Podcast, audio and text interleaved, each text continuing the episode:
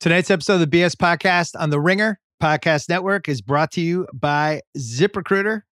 ZipRecruiter has the tools to make hiring more efficient and effective. It's the smartest way to hire. I wish they could hire a new federal government for us. The tech doesn't stop there. It even learns what kind of candidates you like and invites more to apply. ZipRecruiter is so effective. Four to five employers who post on ZipRecruiter get quality candidates through the site within the first day. Right now, my listeners can try ZipRecruiter for free at ziprecruiter.com slash BS. Meanwhile, introducing the new Microsoft Surface Laptop 3. With its beautiful touchscreen, you'll experience stunning graphics with razor sharp resolution. Now available with a 13.5 or 15 inch screen. And with the latest processors, there's no project the Surface Laptop can't handle.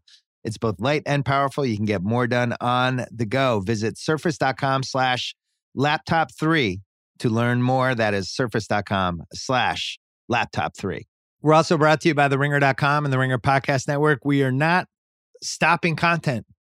We know there are a lot of people out there who are uh, stuck in their houses, their apartments, wherever, and are just kind of laying low right now. So we want to give you guys something to read and listen to and whatever else. So check out all the pods you normally check out. Check out the website because we're still writing about sports and pop culture and everything else.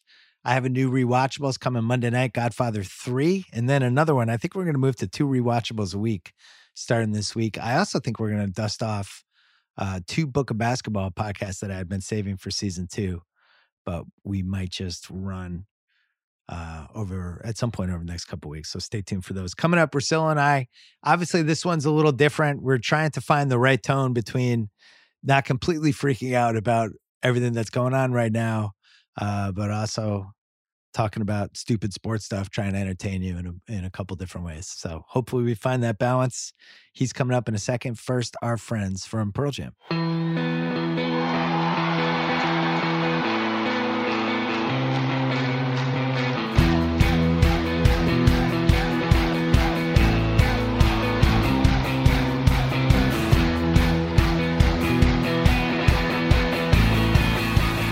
All right, so we said last week we were going to be doing this in person. Uh, God, last week seems like it was about a year ago. We were talking about LeBron versus uh, Giannis. Giannis for the MVP and just where the rest of the season was going. It was so hopeful.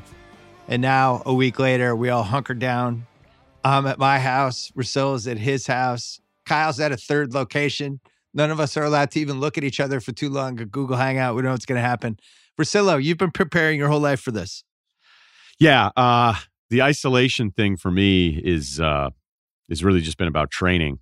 So this this time by myself, I'll do a month. Like whenever I see those movies where the guy gets sent to solitary, I'm like, let me know when the punishment starts.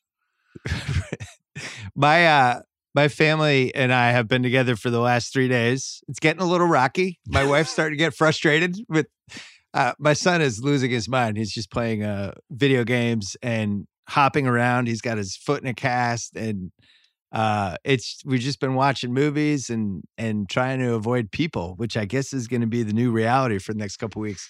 I can't believe we're even doing a podcast. Like, can you imagine if we were just listening to the first five minutes of this podcast two months ago? We would have been like, "What happened? Was there a nuclear bomb?" Like, eh, but this is kind of what it feels like. It, it, it's certainly never happened in our lifetimes, right? No, I mean the only disruption we can think of is 9-11 and how different things were right after that. Um, you know, sports are delayed, but not not to this undetermined amount of time that we're going to get to with all that. You know, I think that like a lot of people, you know, I'll read stuff one day and I think, okay, you know, maybe this is what this means. And, you know, if you're coming to this podcast for solutions on the coronavirus, I'm not your guy. Um, I know a lot of other people are out there pumping that content out um, as as new experts on it, but it just you know, it's it's one of those things where you go, okay, what am I supposed to do? Like friends invited me over for dinner on Thursday. It was a small group. We had dinner and the restaurant was, you know, kind of slow. And then you're thinking, all right, wait a minute. Now everybody's kind of getting to like everybody on social media is like, stay inside, stay inside, stay inside. And then you're like, do I go to the gym? Do I not go to the gym? And now the gym is totally out.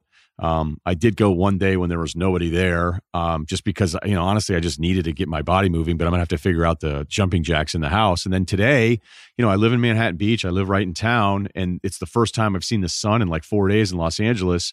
And I thought, okay, you know what? I'm gonna go out to the beach, read. I'll be away from everybody. Manhattan Beach was packed. Everything was packed. So if this thing continues on its path, I think like a lot of people we're seeing in different cities and different states, they're just going to start shutting this stuff down, whether it's businesses or curfews, because there's just a lot of people that aren't going to listen. They're not going to disrupt their lives at all. Well, do you want? I was going to do this later, but we might as well do it now. Do you want to? Do you want to talk to our younger selves? This is your idea. You want to talk to 25, 25 year old Russillo and 24 year old Simmons? You can go first. yeah, right. That was um this is the Players Tribune thing where you just just all of a sudden you're like, is there any way we can get Pooh Richardson to write a letter to his younger self this month?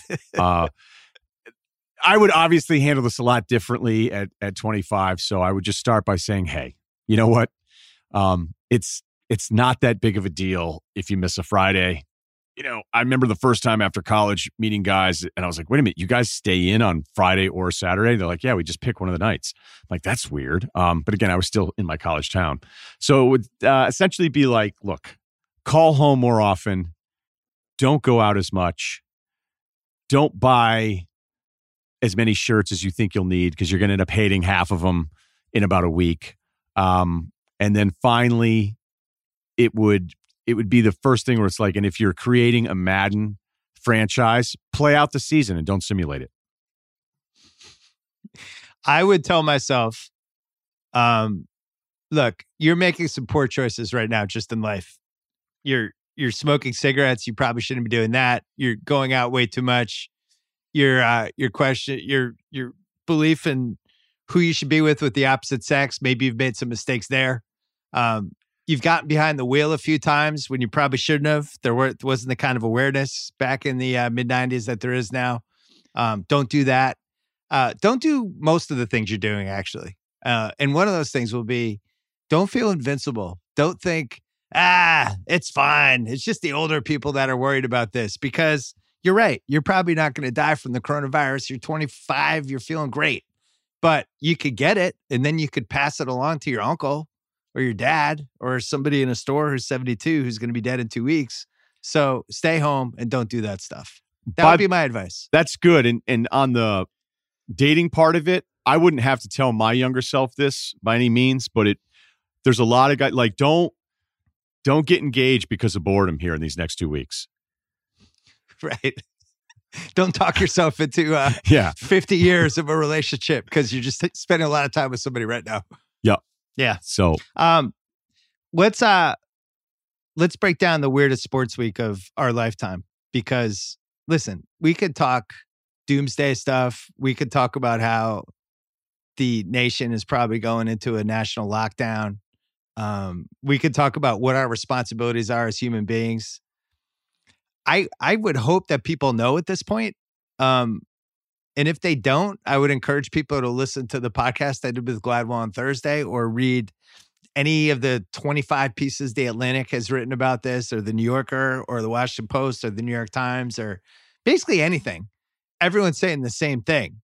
Um, this is going to get worse. This is going to hit a tipping point where we might have too many sick people and not enough hospital beds and not enough equipment. And really, the only way we can help this is to flatten the curve. And that the only way we can do that is by social distancing, by not spreading it to each other. So I don't feel like we need to talk about that for an hour. Is there, uh, can I jump in and just ask you, is there one piece that you read, or is there a piece of one of the things that you read that like really stuck out to you and you feel good about that the information's felt like it's held up more than 24 hours? I think the stuff that's happened in South Korea, I think has been encouraging. Now, that's a country that somehow is way more advanced than we are with a lot testing, of the stuff least, with yeah. testing equipment, everything. But they they moved into the social distancing uh, fairly early enough to to stave off things getting a lot worse. Like everybody's saying the same things. People are going to get this. People are going to pass it to other people. The the problem is you don't want to hit that tipping point when too many people have it at the same time. Whether most people understand that. I don't know. I mean, we saw Friday night Post Malone concert in Denver. There was 19,000 people there. We saw videos from all over the country yesterday of people at bars, uh, crowded bars in big cities, you know, kind of letting loose, letting off steam. We've, I've heard about quarantine parties, all this stuff. And again, I'm not one to judge because I made a ton of mistakes in college and in my 20s. I get it uh, you feel like you're invincible and you feel like it's not going to be you. But I think we've never seen anything like this before. And the best thing everybody can do is to just hide indoors for two weeks. Just do that. That's that's the move. There is no other move. So I don't know if people are, are are getting there slowly, medium style, or fast. But the people in my life who are all more mature, most of them have kids, um, are are are in lockdown mode. I just can't speak for the people in their twenties. Uh, what are you What are you hearing? What are you thinking? Well, it was it was weird for me because um, you know my father was in the hospital. It's fine. That was kind of what I was referencing in the podcast before, and you know he's in Boston for the week, so that's what I went back for. And you know, some of you guys know I family lives on Martha's Vineyard, and he was talking to me today, and I'm checking on him, you know, because he's just after this this um, major thing, and I'm like, "How are you doing? What's going on?" You know, I'm making sure people are bringing him food and stuff, and he's like, "Well, apparently they cut down the boats," and so you're like, wait a minute, the boats are done, and like apparently gas and food are still going to be transported over on the ferries, but they're just the vineyard is saying, okay, we don't know of anybody that's tested positive, so like let's just keep this island self-contained. But what's happening, um, which is always any place that's a resort area, is that people that have second homes there are deciding to fly there. And now the locals are getting pissed about it and thinking like, okay, so wait a minute, you're going to be flying in from the city um, you know, a lot of people that are at these high end areas going, all right, I'm going to go out to the vineyard house and we're just going to hunker down there for a little while. So that's just something. Look, he's he's um he's in great health. He's he's good to go, but that's something that's just totally different than I think a lot of experiences because you're on a, an island that's disconnected from all this stuff. And apparently they've just decided you're not going to keep shipping people back and forth. But whether this is a full time flight ban, I heard rumors about like interstate travel altogether. Um, I have one friend that's awaiting a test result that, you know, felt terrible for two days, feels better now, but is still going to be quarantined for 12 more days. And so, you know, it's, I don't know what we're going to be talking about. Like everybody else listening to this right now, I don't know if in a month we're going to be going, oh my gosh, this is the worst thing we've ever seen, or if we're going to go, you know, look, precautions were made and they figured out how to go ahead and turn this. I'm not going to pretend uh, I'm an expert. No one should. I've read a lot of stuff like you have too, but I'm not going to get real preachy about it either because you know, it's it's a bit like climate change, right?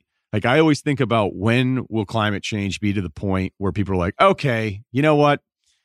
Maybe I start recycling now. You know, like this stuff has to be in your yeah. driveway. It had like we just are programmed a certain way. I don't know if it's this country because I think different um, societies uh, operate differently. But when it comes to this country, we we just don't seem to really believe something until it's absolutely staring us in the face and for people to be able to go to nice gyms and nice restaurants and sit outside and see the sunlight like it's just the immediacy is not happening in my neighborhood and i think it's you know it's it's going to be this thing that maybe happens overnight where it's a massive wake up call. Well it's been alarming that i don't i honestly do not want to make this too political of a podcast but you know you, you think of the press conference on friday and the ways that uh the president and his staff have have basically done 180s on things they said two days ago and weren't even really honest in the press conference. He promised this Google website made it seem like it was going to happen. And then it comes out a couple hours later that it was a website that was in development just for people in the Bay Area. And when you have somebody who's supposed to be in charge of everything who's not even being honest and is clearly doing it because he's giving this press conference a half hour before the stock market's about to close, he's trying to give a little bump. Um, I, that part's really disorienting because think about it. You know, we we've seen this happen with sports, and we get so mad at the people in charge, and then it's happening in real life with a hundred times the stakes, and it's almost hard to put in perspective. But even you see how things were handled on Friday, people are still in that mode of of digesting things in this you know the day to day life that we have following sports as sports fans, where we just get mad about these things that really aren't that important. But now the things people are getting mad about Thursday and Friday, like how mad people were at Rudy Gobert, how mad people were that the players, you know, weren't responding fast enough to get money together for the arena workers and things like that. And at one point, it was like, all right, I, I get it. And on the other hand, I'm like, do you guys realize like they like we have way worse problems of this? This is a pandemic that might wipe out, you know, four percent of our our country. Um, I just thought it was it, it was the strangest 36 to 48 hours I could remember what, uh, doing this job. How'd you feel about it?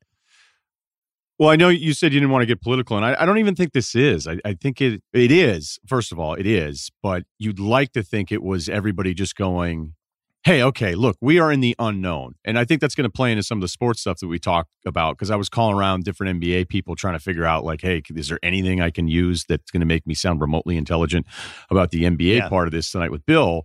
But, you know, I think what happens is if, if you're a supporter of Trump and Trump at one point is tweeting about the virus like a teenager that's pissed off at his parents, you know, like making fun of the stats. And again, you know what I mean? Like, look, a lot of people were doing that. At first, I even was like, okay, what is this really? Like, are we just are we just renaming the flu? But then I started to think like, if the swine flu happened in 2020, would it be consumed the exact same way? And the numbers would tell you, at least just again, the most recent thing I read is like, no, no, no this is different, and you know how contagious it is, and how it just is going to infect all these different people and all these different approaches to it.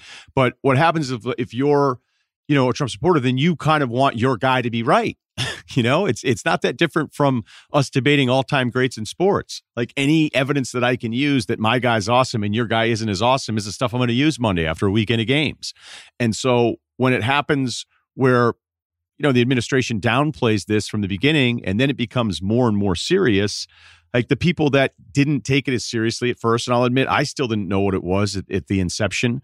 Uh, you may find yourself kind of like rooting against the alarmists. Now, the yeah. easiest way to summarize that is like, okay, so what's the worst thing that we we overreacted and got this thing corrected in 30 days and and the market lost 30% and all these you know financial things happen that everybody's trying to sift through and, and figure out what what this means and what kind of financial decisions can can you make like i think that's just our human nature to decide like well initially i didn't think this was that big of a deal so i'm going to keep hoping for that outcome and yeah, like I think once social media becomes part of it, it's like, wait a minute, three days ago you're bitching about Barb on The Bachelor, and now you're a fucking virus expert. right. Well, let's go in order with some of the sports stuff that happened because we went from a week ago today arguing about the MVP race to Tuesday, Wednesday night range, wondering if we were going to play without fans to Thursday, it becoming very clear that we weren't going to have sports at all. Um, but some some stuff happened along the way. The first thing that I just could not believe as it was happening was how Rudy Gobert was villainized when you know, yeah, he did the dumb thing where he touched the mics. He was screwing around and he didn't take it seriously, and that was dumb. Um, but now he's he's being pay, painted as like patient zero. There was you know, that guy in the Pistons, Christian Wood, became the third guy who got it, and he played against Gobert on Saturday night. It's like, well, how do you know who gave it to who? Um, and how does this help anything? Like, obviously, he wasn't out there going, man, I can't wait to give the coronavirus to people. Like, he didn't take it seriously, which gives it something in common with uh, seemingly half of our population right now in America because I still am not sure everybody's taking it seriously, but I was just amazed how vilified he was, and the media was kind of pouring on. I thought that it had a dangerous element to it. What did you think as you were watching that part?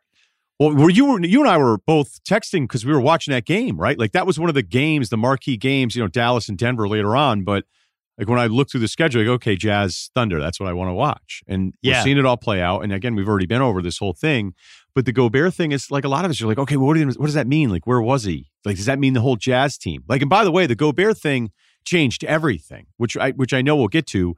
But yeah, I had, I saw some people, and we're so bad with punishment and discipline in the moment. We're awful with it, like just awful. Like Myles Garrett suspended the rest of the season. Okay, you know what? That seemed to make sense. But then people thinking like it should have carried it the next year because when you think about it today, you're like, yeah, Myles Garrett did something bad, and you know what? Who knows how it was motivated? We could debate that. I don't want to but he's going to be ready to go week one when the NFL season starts again. So what's the big deal? Like people were asking for Gobert to be suspended.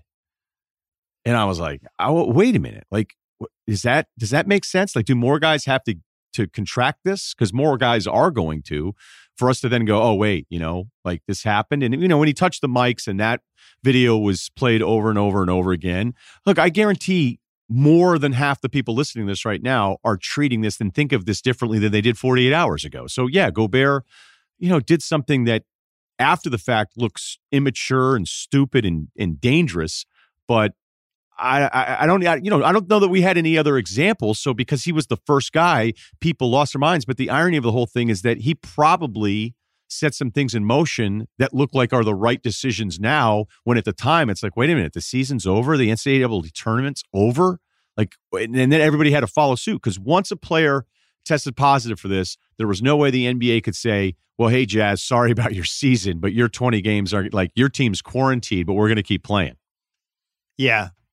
It needed, it actually weirdly needed to happen because I do You're think right. they would have kept going for a couple more days at least. Obviously, by the weekend, uh, once you got into Saturday, Sunday, as cities started to limit how many people could be in one place and all that stuff, I think the schedule would have organically gone by the wayside. But at least Thursday and Friday, everybody would have been playing. We would have had all of these uh, arenas filled with people and stuff. But you know, I I I said this on Thursday's pod, and I feel even more strongly about it now. I, it was certainly the craziest day in the history of the NBA, and whether it goes down as one of the most meaningful days in the history of the NBA, I guess we're going to find out. But I do think it was the moment that it made whatever was happening real for basically everybody that follows sports. And then it crossed over into the mainstream in a really big way. And the only thing I can compare it to, it's totally different circumstances. Um, but I remember in the mid 80s when Rock Hudson tested positive for HIV or AIDS. I can't remember which one, but he had been on Dynasty at the time and he had been hiding his illness. And I just remember that being like, that was one of those, not to use the word tipping point again, but that was a tipping point moment for the AIDS virus in America where it was like, wow, Rock Hudson has it. That was the first time I remember as a kid going, oh my God, anybody can get it. Rock Hudson has it. I just saw him on Dynasty. Um, and, and for younger thing, and by the way, just for younger people that understand, like Rock Hudson's the guy your parents are like, "Are you kidding?" Like, think of the the biggest. It'd be like the Rock.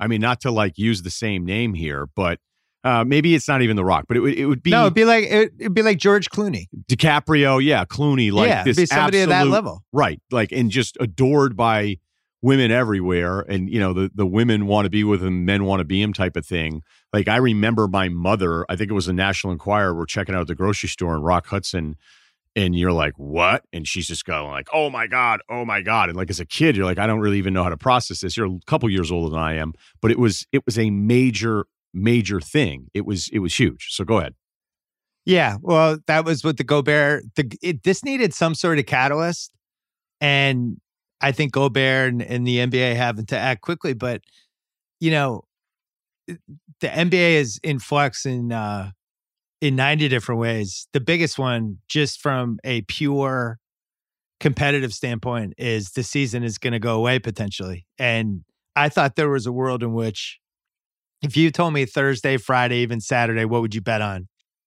I would have bet on no more regular season, playoffs at some point maybe June 15th, July 1st, July 10th. I don't know. Maybe they maybe they shorten it. Maybe maybe they do what they did in 1999 when they had uh they they kind of packed the playoff games. Uh maybe they would have shorter series and so on. I think the one thing we can all agree on is that the regular season is gone. That that's that's history. I would if I had to bet I would say it's more likely the season gets canceled than it isn't. What do you think? So you're saying everything regular season, playoffs, the season is over, and we wait to see how next season starts. That's where you're at right now. That's where you put your money. Yeah, because I think this is at least a three month thing and possibly a four month thing, and that and that's a best case scenario in my head. Because so, I think this is going to get worse, and I think we're headed for something really, really awful and really traumatic with how this plays out. And I don't think that's alarmist to think that. I I don't I look at what happened in Italy and you look at all the stats that we have and all the hospital beds per person and per hospital and um it's the the stats are pretty similar and we were just as far behind as they were. So I I I am definitely uh pessimistic that this season comes back. I could tell from talking to teams you know, whatever optimism there was last week, um, it's dramatically reduced despite, you know, I don't know that I've heard anybody be that dire about it. I was talking to somebody with the league today and, you know, saying, okay, look, I mean, as of right now, it's the 60 day mandate for any gathering over what 250 people now. I think because at first it was 500 people, 250 people. Um, that would put you to May 5th start date. Woj has reported since we started taping this that it's at least three months possibly four to what you're saying. Um, and then you just start thinking, okay, well, how far can you push this thing out? Because March to April, April to May, May to June, June, July, and then you pick it up in mid July. And then if guys haven't played, it wouldn't be really fair to just say, say we haven't lost the season yet. Uh, you'd, you'd have to play a few games to figure this thing out and said, okay, you guys got round one. And but what I think is important here is that as far as I know, nothing has been decided and that they really are sitting in a room, owners, the commissioner, every advisor that they trust, whether it's tonight into tomorrow, and trying to throw every single possible idea against the wall. But the thing is, is that I've been told, and this is just common sense, it's hard for any league to come to any kind of conclusion when they're dealing in something that like there's no map here. There is nothing. So like they could sit there and meet and say, okay, fine. Like they'll probably just announce, okay, it's three months, knowing that that's that's not a solution, but it's the only thing they can do because they can't say, hey, no problem. Um, you know, we're going to start game 62. That's going to be June 3rd, and you know, everybody get your tickets. Like they they can't do that. So there's no way there's ever going to be that kind of an announcement. And I think, you know, losing a season, having a season just end without any record of it other than it just stopped at the game mark between like 64 and 67 games, depending on the team, which would basically the 94 baseball thing would be the only uh only other time that's really happened in our lifetimes where you know hockey had a whole season canceled but it, that one never even started um, I think they're going to avoid that, even if if there's any way that it can come back, even if it's a shorter tournament or whatever they would have to do to try to to try to play it. I think they're going to do it. The question is from a health and safety standpoint, when can that even start? And they're just going to obey how this plays out over the next few weeks. So, you know, are we going to get to a place where two months from now, let's say, let's say this plays out pretty badly and we have a lot of death and a lot of people sick and and the numbers aren't as catastrophic as the worst case scenarios, but they're they're not good. And this is not a fun next two months for anybody who lives here. Um it's it's kind of hard to be like, hey guys, the NBA's back. Like, so I think they have to wait and see to see what these next six to eight weeks are like. And then I think there's an end date for how far they can push this where the guys are going to are how do you make sure your players are in shape? How do you make sure that first round if they came back and just had this kind of instant playoffs, how do you make sure the quality isn't too bad? How, do, are there fans in the stands? There's so many variables, so many moving pieces. And then the last piece would be, all right, if we do this, but then when would the next season start? So you'd have to be shortening the next season too and starting that like around Christmas. And this, again, this is all best case scenario. So I think the difference with what's happening with the NBA, and I think to a lesser degree the MLB, is that at least you have smart, successful people making these decisions um, and talking to experts and trying to get real expertise involved. Whereas, uh, you know what we saw on Friday with with our actual president. I think that made me a lot more nervous. Um, but I do think I I think it's I w- I would bet on the season getting canceled if I had to bet, which is really depressing. Uh if we looked at this though as like okay, what what could come back? You know, like say it's say it's the 90 days. Say we're starting in June or push it to the end of June you know, so now you're past what originally would be the draft and the end of the finals. Um, you know, there's all sorts of things because they're already the league is already calling around about arenas through August. And then one of the things that I was reminded of today is that the DNC conventions in Milwaukee in the middle of July.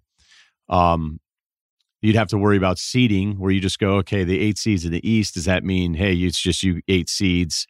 The eighth seed in the West. Is it fair to just say sorry, everybody, but Memphis is still in? Um, you know, that's going to be one of those things where, for the greater good, despite your competitiveness and owners missing out on money, you can't. You know, David Griffin probably can't go like, "This is ridiculous. This is totally unfair," because it's all unprecedented. And then you're like, "Is it even best of sevens? Would you have all 16 teams?" Um, the quote that I got today, we're 100% looking at any possible scenarios, but we honestly don't know anything. And then, you know, back to one of the things that you and I talked about a couple weeks ago when I'd said, you know, if I just if I were the NBA, I would I would really really consider starting on Christmas and pushing this through August and own that two month dead period now that doesn't have a great national television product. Baseball's a great local television product, not a great national product. And when I called somebody in in the broadcast side of it um, with the t- with the league, I was like, hey, you know, I we did this thing with Bill, and you know, he's like, yeah, yeah, yeah. Because the research that the league has always gotten is that people at home watching games like during those summer months, especially when you have your travel um, in the northern hemisphere, it's it's just there's just not enough people at home, and that's always been the counter. Is that yes, you may own the time the, the time period of, of that part of the summer, but you're still dealing with just less people in front of televisions during the colder months. And that's always been one of the counters to the whole thing, which, by the way, I guess was presented by one of the Atlanta Hawks owners at the Sloan conference um, after we talked about it. But I'm not presenting it as if it's the most original idea that I've ever come no, up with. No, let's say hi to him. He obviously listened to our pod. Yeah, because he actually, I think, used the quote that said, "Give let football just own that," and I was like, "Man, that sounds like word for word what yeah. he said." Uh, you know, and then if we really wanted to keep doing this stuff where you're in the room with the league office and they're going, okay, say we can start again in three or four months. Because if I just agree with you here, then it's like we have nothing left to talk about. But you know, no, we have a lot left. No, I know, I know, but I'm just saying, like, I don't. You might be right. Like, I'm not going to say that you're wrong, but if you're holding out any hope and you're constantly coming up with plans, because I think that's what the league is doing. They're coming up with plans, they're letting the teams know, and then they're adjusting, and they're just not going to go ahead and say, "Hey, on Monday we've canceled the rest of the season." But one of the things I thought was really interesting is that you could have a viewership that is so excited that basketball's up, you get an artificial rating, or you could have a viewership that's at this point so excited that they've moved past the curve has been flattened and all they want to do is get out of their house that your rating is destroyed during that whole time. And again, you know, we can do this with the PSA of yes, we understand the most important issue of this whole thing, but you know, we're just two guys talking sports and I want to be depressing for two hours.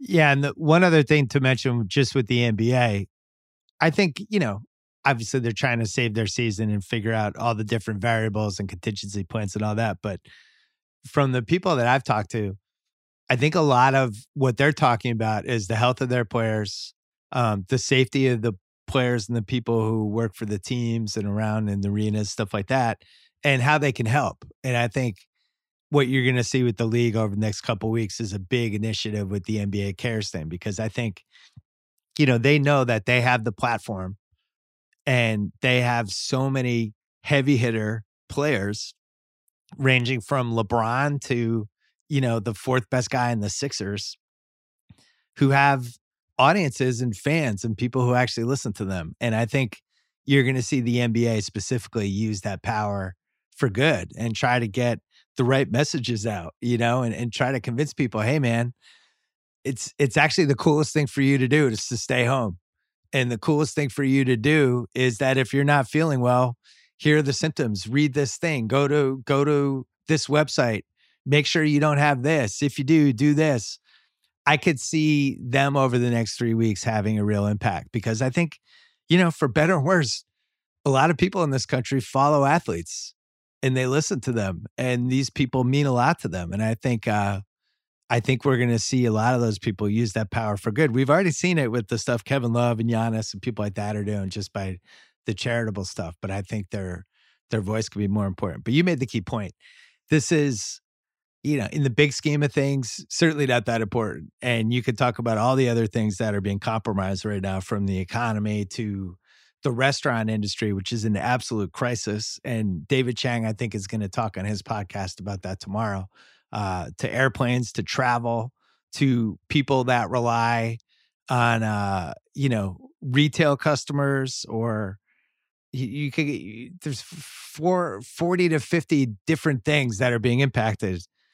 Unfortunately for us this is a sports podcast so we're going to talk about the uh, a lot of the sports related stuff. Let's take a quick break and we'll come back.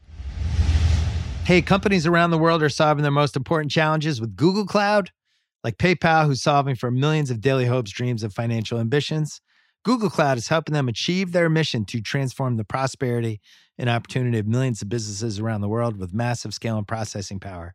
PayPal is connecting Main Street to every street. Google Cloud, what are you solving for? Visit g.co slash cloud slash solving. Once again, that is g.co slash cloud slash solving. All right, we're back. You had one more thing you wanted to talk about relating to the last topic. Yeah, I want to follow up on media members um, that I have a problem with. I know that's a shocking development, but this is so, this is no, but this is so off. It just wrong, and I'm going to try to help people that can't understand this. Kevin Love donating, Blake Griffin donating, Steph Curry, Giannis. I know there's some other names that I'm forgetting. Awesome, man. I mean, incredible. Uh, today's NBA player is probably as good as anyone in pro sports when it comes to like kind of paying it forward. They really are. Like these these are like some of these draft classes, it's amazing every year. I'll be like, you know what? I keep hearing how amazing every one of these dudes are. Like you just don't hear about that many bad guys. The league has so many good guys in it. So that inevitably leads to the people that see a donation from Kevin Love and within minutes try to find a way to be negative about it. And congratulations, because so many of you have done this. And again, that's about ownership. I never root for the billionaires. Okay. I don't root for owners in any CBA. Um, you think I'm rooting for NFL owners during this CBA thing? Absolutely not. But the NFL players have almost no chance in any negotiation against these guys. So when a player donates, it's immediately followed by what about the owners?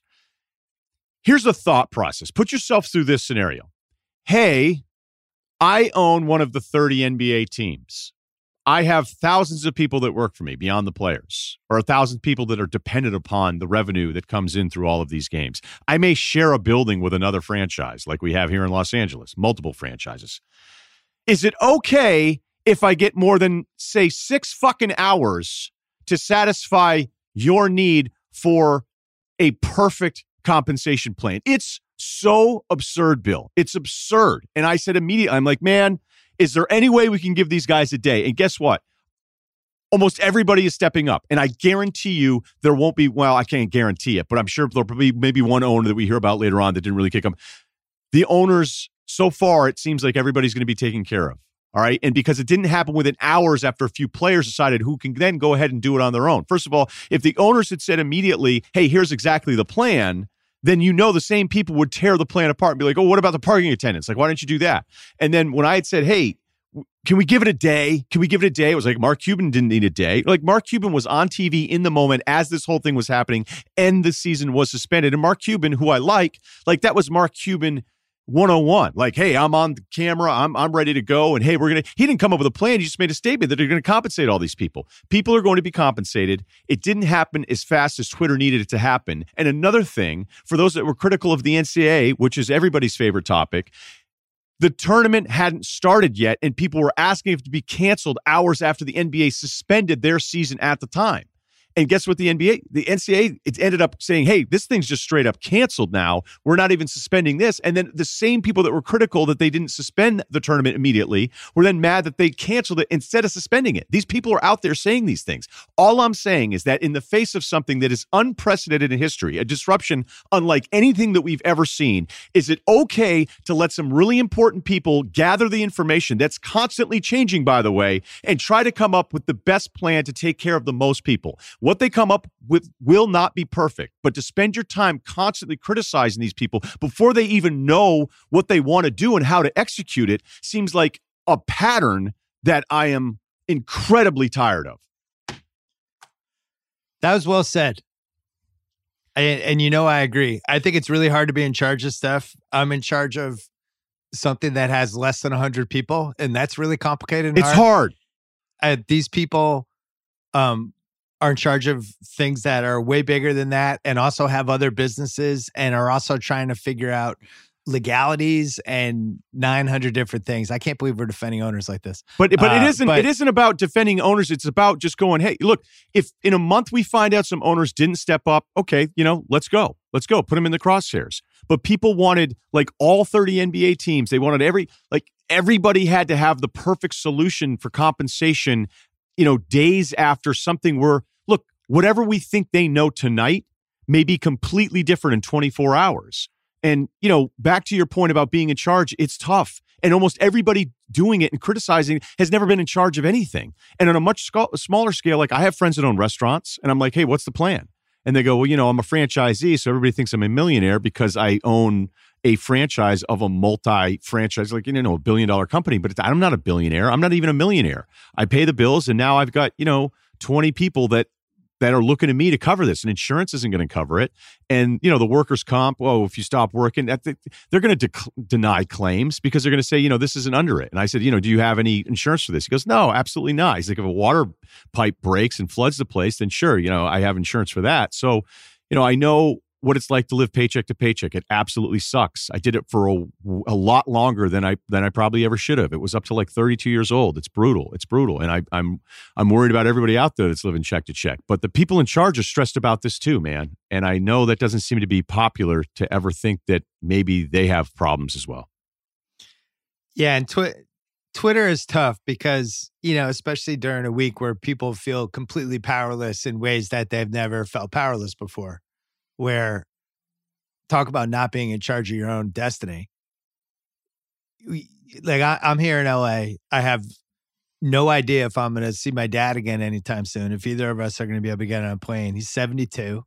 He's been in pretty good shape at the last couple years. He's you know hasn't been 100 percent healthy, and you know he's our parents are in the demo of this. Yeah. You know, and you think like it's one of the few times where you know you get older and your parents get older and you think you know at some point i it's it, you realize like oh it's my job to look out for my parents and make sure they're they're you know in good hands. And this is the first time i can remember thinking like oh shit. Like I have no way to protect my dad here or my stepmother who are living in in Boston and now there's no restaurants and no delivery and they're going to be cooking for themselves and and you know all it takes is the mailman to touch them and he has you, you start thinking all these scenarios you go crazy. So the powerless part of this um i think i think then trickles onto twitter in all these weird ways where we're all freaking out and then you you latch on to something like, oh my God, why haven't why hasn't owner X decided, said what he's going to do about the arena workers yet? It's like we first of all give him a couple days, and there's a lot of other things going on that are are are probably super important. The league Starting is losing here. her mind. By the way, the league, and I I felt that way. I tweeted uh, like I haven't been tweeting much, you know, just because you know I don't I don't really know what to say. Uh, I'm I'm usually a layout guy um, when it comes to this yeah, stuff. And you know, talking to someone with the league today, they were like, "Hey, we saw your tweet," and, I, and this wasn't me. Like, you really think I want to sit here and stick up for owners? I don't, but I, I want to stick up for common sense. And you know, with everything that's going on, and the first instinct is, let me see if I can fire it. Because the thing is, is that is that is like it's total. Everybody loves it. They're like, "Yeah, what about those guys? Like, what are they doing?" And the league office is like, "Holy shit, are you guys nuts? Like, can we?" Can can we just get through the next like can we get through the next couple days like we're like did everyone whether it's the NHL, NBA, the NFL league year supposedly starting this week, which they're saying they're going to, which we can do some stuff on that if you want to. Baseball trying to figure out spring training or even having a start date. This is constantly changing. And, you know, we're used to be able to say, I can't believe they're starting this quarterback, or why don't they get rid of that coach, or how come they do? Like, those are things that we've been doing for decades because it's easy and it makes sense and it's all kind of explainable. And we're applying some of those debate show applications to stuff that we've never ever faced before. Yeah. Speaking of the debate shows, so we have football here for the next two weeks, basically you know, there was actually football news today. It was refreshing to be like, oh, the Titans signed Ryan Tannehill. Here's here's something where uh, I could just my brain could drift in this direction for five minutes, and I don't have to think about uh, all the super depressing stuff. Uh, they signed him to a pretty good contract. They signed him to probably maybe forty percent of what Tom Brady's going to get, or sixty percent, somewhere in there. Um, but I think we're going to have football basically for the next 10 to 12 days and all the sports radio podcast tv shows is just going to be riding the football news and then wondering if stuff's going to get canceled for good and things like that. But once that's done and we get to the end of this month and all the football stuff has played out um what if if you're running uh i don't know first take or get up you're the producer of one of those shows what kind of segments are you doing? Okay, I got a few. I'm glad you asked. Okay. Um, first take pre-show meeting. Skip's mad because Stephen A. wasn't there three hours before the meeting started. Oh, I, hold on. I like this. I like that in this fantasy world, Skip and Stephen A are back together. This is good. Yeah, they're back together. And like Stephen A would just be like, hey, when the red light is on, Stephen A is on. Yeah. And, and Skip would be like, well, I've been here for three hours looking at myself in the mirror. You should be here early too. Like that was always one of the things. Like they actually do really like each other, believe it or not. They do. Um, and I just would always hear that that after you know, like if one guy works harder than the other guy, the other guy sort of. But it's like if the other guy doesn't need to work harder, you know what I'm saying? It's awesome. Like Stephen A. just be like, hey, I'll show up at at nine fifty nine. Tell me where my chair is. So here we go. Um, show producer, just start kicking around some ideas. Blame pie. Okay, we saw pictures of Pat Mahomes out in Cabo, taking a bunch of pictures, IG posts. Can you build your team around a quarterback that goes to Cabo during a pandemic? What does that say about his decision making? Like, is he really the face of your franchise? That's coming up next. It's coming up next. Does Pat Mahomes' trip to Cabo have you questioning his decision making? and then if it was a fill in, can he win a Super Bowl? He won one. Oh, oh shit. Oh, shit. that. Okay. Um, if somebody picks this up mid thing, they'd be like, I can't believe those guys. But this is what we're doing. Sorry. If the season gets canceled, should we count this as another ring for LeBron because he was the favorite and they would have won anyway? Definitely. Definitely. I think somebody, will, a couple guys will say that with a straight face. And then they'll be like, does that mean we can get Tristan Thompson for an interview next week? Yep. He won two with Miami. He won one in Cleveland. And let's be honest, guys, we should be counting this one as the fourth because he would have won. We all know he would have won. So it's I- like three and a half. I believe somebody called into 710 here in LA and said that this suspended play screws LeBron out of the MVP because Giannis's knee is going to heal. Oh, that's str- I like that take. That's a good take. All right. This would be my favorite one. Moderator sitting there at the desk, skip a Stephen A.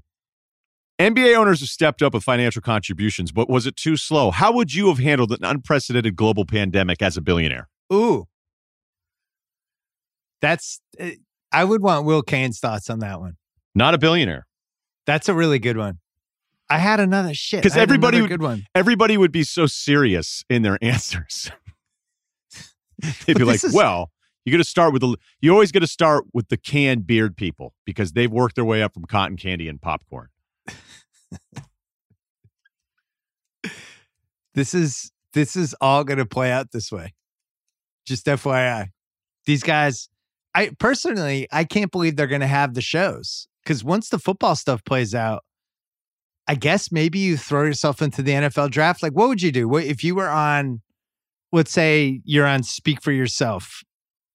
They you're you're on you five days a week. You have to go on for an hour with takes and topics. And in April, it's just football. Is it just draft? You're just arguing about No, Joe I- Burrow? I'd be like, look, we need to work really hard on show prep. I I always thought that, especially when you're national, because I did local too, and if you show up to a national show going, there's nothing to talk about today, you shouldn't have the job. And this is different, okay? And I'm talking like slow July's and August, but I'm I'm list heavy. Hey, top five point guards right now. Like I'm doing all the generic shit because Yeah. people still like that stuff, ranking stuff. Like that's what I'm doing. Like, hey, we're putting up together a weekly plan you know, Scott and I used to do dumb stuff like just ranking the five positions in the NBA. And then we'd have like, I mean, when people, we talk about baseball, we just go like, hey, let's do best at every position and every, you know, best pitcher and the whole thing. And then, you know, Darren Woodson comes by, all right, give me your top five NFL receivers. Like I would be hammering that stuff. I do think, like, one thing I want to do with you is I want to rewatch the Cleveland, Boston, um, LeBron, 2010. the LeBron triple double in the in the loss in 2010. Yeah, The Because- game six. because it is a it is the classic fight of you look back at those numbers and you go people thought he had a bad game and i i'm constantly like who's worse the person in the moment that is watching it experiencing the buildup and then how they feel after the fact or the person that looks at the numbers 10 years later going no that was actually a pretty good game because he had a triple double because it felt like a terribly disappointing game and I would love to go back and watch it 10 years later with you and see how we feel. Like, would we go, wow, he was actually a little bit better than we thought? Because in the moment, it felt like a massive failure. And I don't know if that was just because of the expectations and thinking he was going to get the Celtics finally. I have a first take segment that would actually be the entire show. But we're talking like April 20, April 29th. The draft's done. We've already done all the grades. Actually, maybe it's like May 3rd. Um, can the Brooklyn Nets win the title if the season starts again? Because you figure it's a, th- and a couple people, a couple friends of mine have actually texted me because the Nets are like 150 to 1 to win the title and a Nets Lakers finals is 750 to 1. But if they postpone this for three months, the Nets are like a seven seed right now. This is amazing right now. This is yeah. a great segment. You'd be a great producer. Thanks. No, no, this is a whole show. We're going two straight hours on this. Yeah, you know what? down. Right. Perfect. Yeah, this is we're doing this and we're we're we're rationing this out over the course of two hours. KD comes back. Kyrie comes back. Now they're a seven seed. We're starting with an instant playoffs. It's a five game round one. And now we have KD, Kyrie, Dinwiddie, Joe Harris, Jarrett Allen, DeAndre Jordan, etc., going against Toronto, who hasn't practiced. Neither team has really practiced. So now that's the two seven. If they get by that, all of a sudden they're playing the winner of Boston, Philly. Who knows? Simmons, Embiid, Celtics, Kemba's knee. Maybe they went, and then all of a sudden they're going against Milwaukee. KD's starting to round into shape.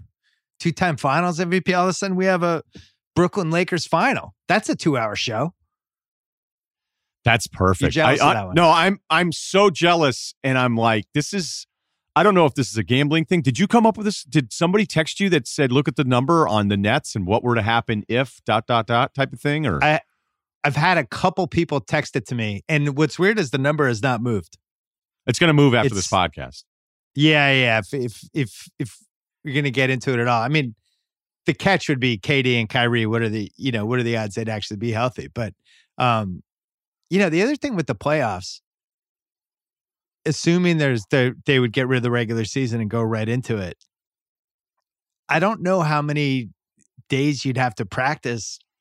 Like if I'm a player, how do I feel comfortable going from doing nothing to being a playoff game?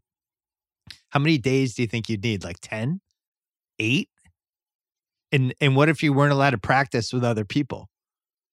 Or if you're just like you're in a gym how do you practice? Who are you just by yourself? It's just not Is the same. Rebounding though. the ball for you with like latex gloves on. Like how like how does that happen? How you, do you stay in shape? How do you? You would need games. You would need some kind of games. And I know nobody wants like exhibition, but you can't ask these guys to just turn it on like that because even if you're putting up a thousand shots and running yourself, it's just not the same movement. There's nothing like being in basketball shape. It's just well, I remember when you played 99 playoffs. Oh, never mind. No, back in the day. I remember in the 99 season, there were a lot of dumb injuries that season. And, uh, you know, a lot of plantar fasciitis and sore knees and stuff like that. And then repercussions afterwards. And you look at the guys from the mid 90s who were kind of either rounding into their prime or whatever. And, and some of them didn't have the same longevity that you would normally have. I, I always thought that season was pretty dangerous. The fifth, it was I remember we did uh, for Book of Basketball. We broke down um, that Knicks team that made the finals, and they they played something like seventy two games in you know six months or five and a half months or some crazy number like that, and uh, you know, not great. Uh, let's take a let's take a break. Then we'll come back with more. Hey, cyber criminals are coming up with plenty of innovative ways to rip us off. New account fraud, a tactic in which someone opens account in your name, is on the rise. Another new type of identity fraud tricks victims into thinking they've received a two factor authentication text from their bank. Thieves continue to troll public Wi Fi networks, watching for new victims to rip off, especially now that you're home or wherever you're getting your Wi Fi. Be careful of that one. Every time you bank, shop, or browse online, you can be vulnerable to cyber criminals. Norton and Lifelock are now part of one company. Norton 360 with Lifelock is an all in one membership for your cyber safety that gives you device security, identity theft protection, and a VPN for online privacy. And if there's an identity theft problem, they have specialists who will work to fix it. No one can prevent all cybercrime and identity theft or monitor all transactions at all businesses, but Norton 360 with Lifelock is a powerful ally for your cyber safety. Sign up today, save 25% or more off your first year Go to norton.com slash Simmons. That's norton.com slash Simmons for 25% off. All right, we might as well do this. Again, our job is just to entertain you here. We got uh, you know, not the most uplifting month here in America. We're just looking to uh divert your attention, take your mind off stuff for a little bit. If the NBA regular season is done, and I think it is, what would the awards be? So I think it's eh, I think Giannis is the MVP and LeBron would be second. I filled out the rest of my top five and it looks like this. Kawhi Leonard third, Jokic fourth, James Harden fifth. What did you have for your top five? It's it's not you know the, the push by LeBron. I think he could have caught Giannis. I actually think even though I would have voted Giannis still after we went through um, with what you were great on pointing out, like how this stuff happens. You know how the the storyline, something I've always believed in with the MVP. But I still think LeBron had ground to make up, and maybe he would have, and maybe that would have been enough for the voters. Despite all the stuff with LeBron, Giannis won, LeBron two. Kawhi's season has been unbelievable, and he's only played what six less games than Giannis. So I don't know why I wouldn't put Kawhi third. I probably, so Kawhi's Kawhi's 51 games out of 64. So that that you know, I think over 50 with the shortened season is probably enough. Yeah, if Giannis has played 57, I can't say Kawhi can't be eligible for this at 51. Um, so I go Giannis, LeBron, Kawhi, Anthony Davis, and Trae Young fifth. Trae Young. no, Jokic fifth. Yeah, Jokic is probably fifth because they have the record, and despite that brutal start by his standards, um, not that they were terrible raw numbers, what he had done once he kind of you know got in shape. I mean, he, would had this stretch here. Both he and Murray was really impressive. So yeah, we could put Jokic fifth. I'm sorry if that wasn't definitive enough. Well, it's kind of it's kind of a half-ass segment by us. I'm, not. I wasn't expecting greatness. I just thought it was interesting to commemorate that this the regular season really might be over, and this step is probably going to be the top five. Whether Jokic is ahead of Harden, or I don't think Harden can get to three because of the way the last few weeks went for him. But Jokic, green arrow is pointing up as the season ended. So anyway, it's it's going to be in that order in some way. Did I disappoint you on that segment? I feel like I did. I know the the back. I just think that people need to look at Harden differently. I think it's like a twenty five percent bump and he's and he actually Westbrook's carried that team now for the last month. Rookie of the year, Morant wins it. Who would be second? Because Zion barely played enough games to be in the top three, I, and I have no idea, and I don't really care. But I just wanted to flag it. I guess like who who who's the second best rookie if it's not Zion who played twenty games? I guess maybe it's Zion anyway. Yeah. Um this class has been. Yeah, let's move on. I don't yeah. want to talk about it. Coach of the year, I went Nick Nurse, Budenholzer, Vogel is my third. As my top three. I don't know if you have any opinions on that. I do. I would vote Vogel one. Okay. And I, I, I continue to be so kind of secondarily uh, impressed with with Nurse. Like the way he's like when you talk to guys in the league, do you find people consistently going like Nick Nurse, man, Nick Nurse? Like, so it doesn't yeah. always mean you're going to win it. I think Spo, had they not had this bad stretch in the fourth quarter, and they still are five games under 500, you know, Spo might be the best coach going. I think he was in the mix here. But Vogel, think about this. Lakers fans were let down when they got Vogel instead of some of the other options. And, you know, Lue's got the resume. Um, Monty Williams has a lot of fans. And for Vogel to go, look, Orlando was a disaster. I need to update what I'm doing. And then Jason Kidd gets named to the staff where everybody's like, how long is it going to be until Vogel gets fired and Kidd gets his job?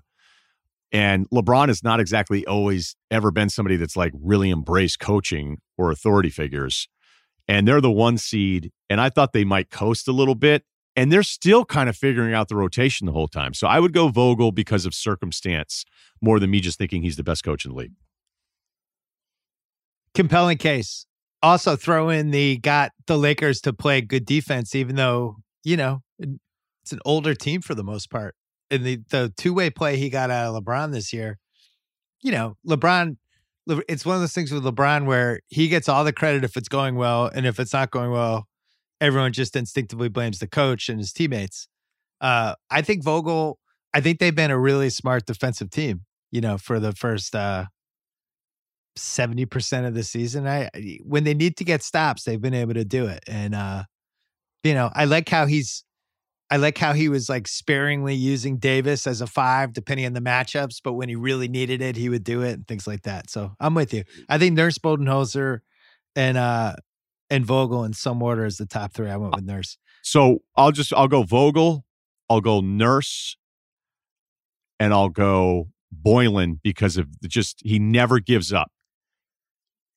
Never gives, gives up. up. what?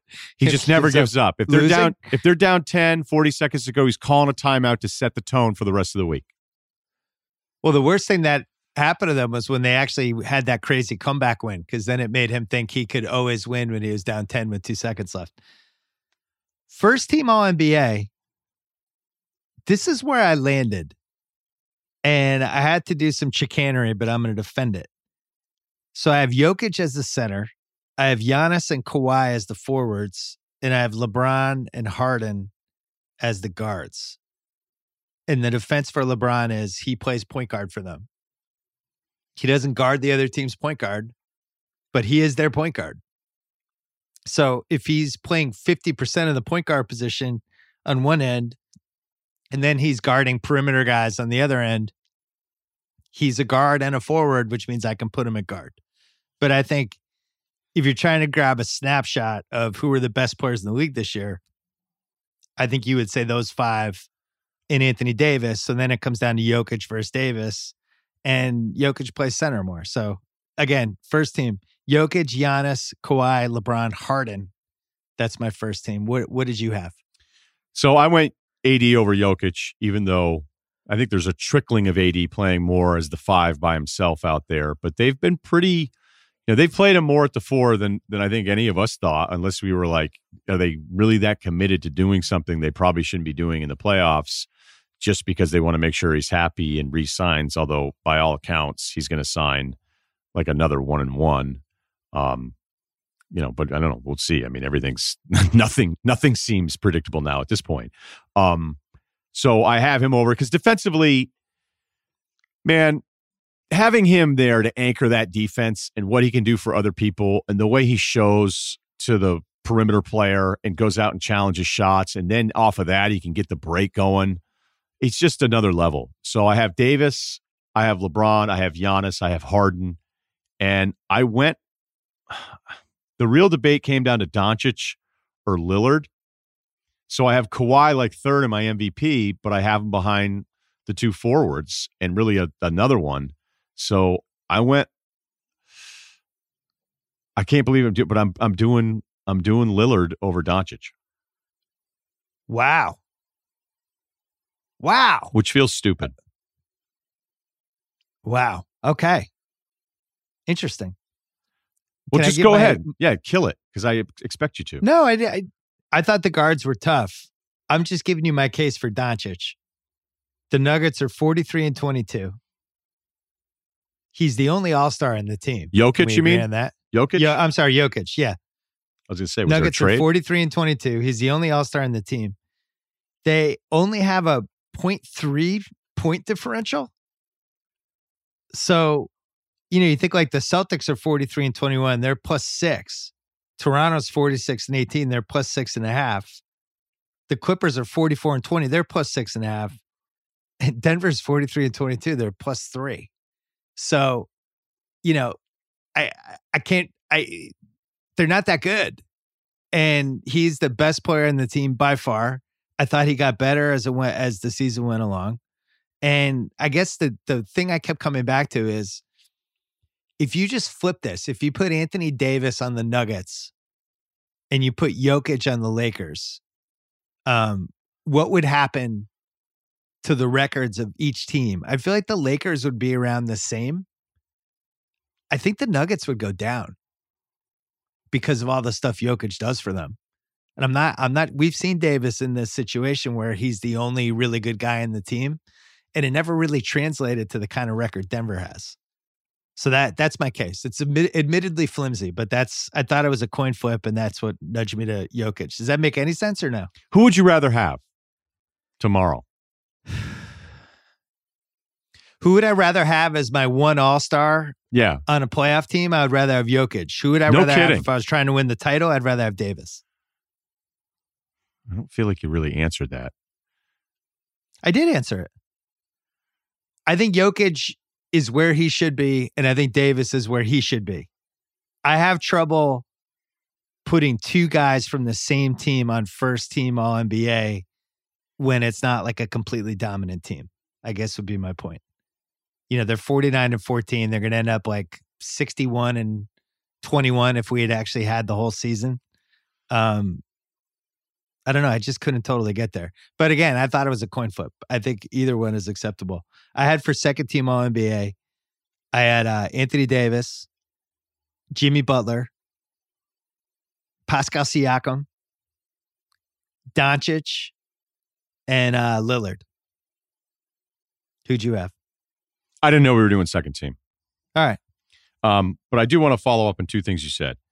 The point Okay. differential for the Nuggets is alarming. They're 10th in the NBA, and yet people still want to kind of talk themselves into a team that potentially comes out of the West. I just, look, I'm consistent on this Denver thing, um, and I feel good about my position. Although, if Dallas were to, well, again, I don't- none of none of us know, but if Dallas were to like overtake Houston and end up being like a Houston Denver first round series, talk about the all time Russillo can't lose first round matchup.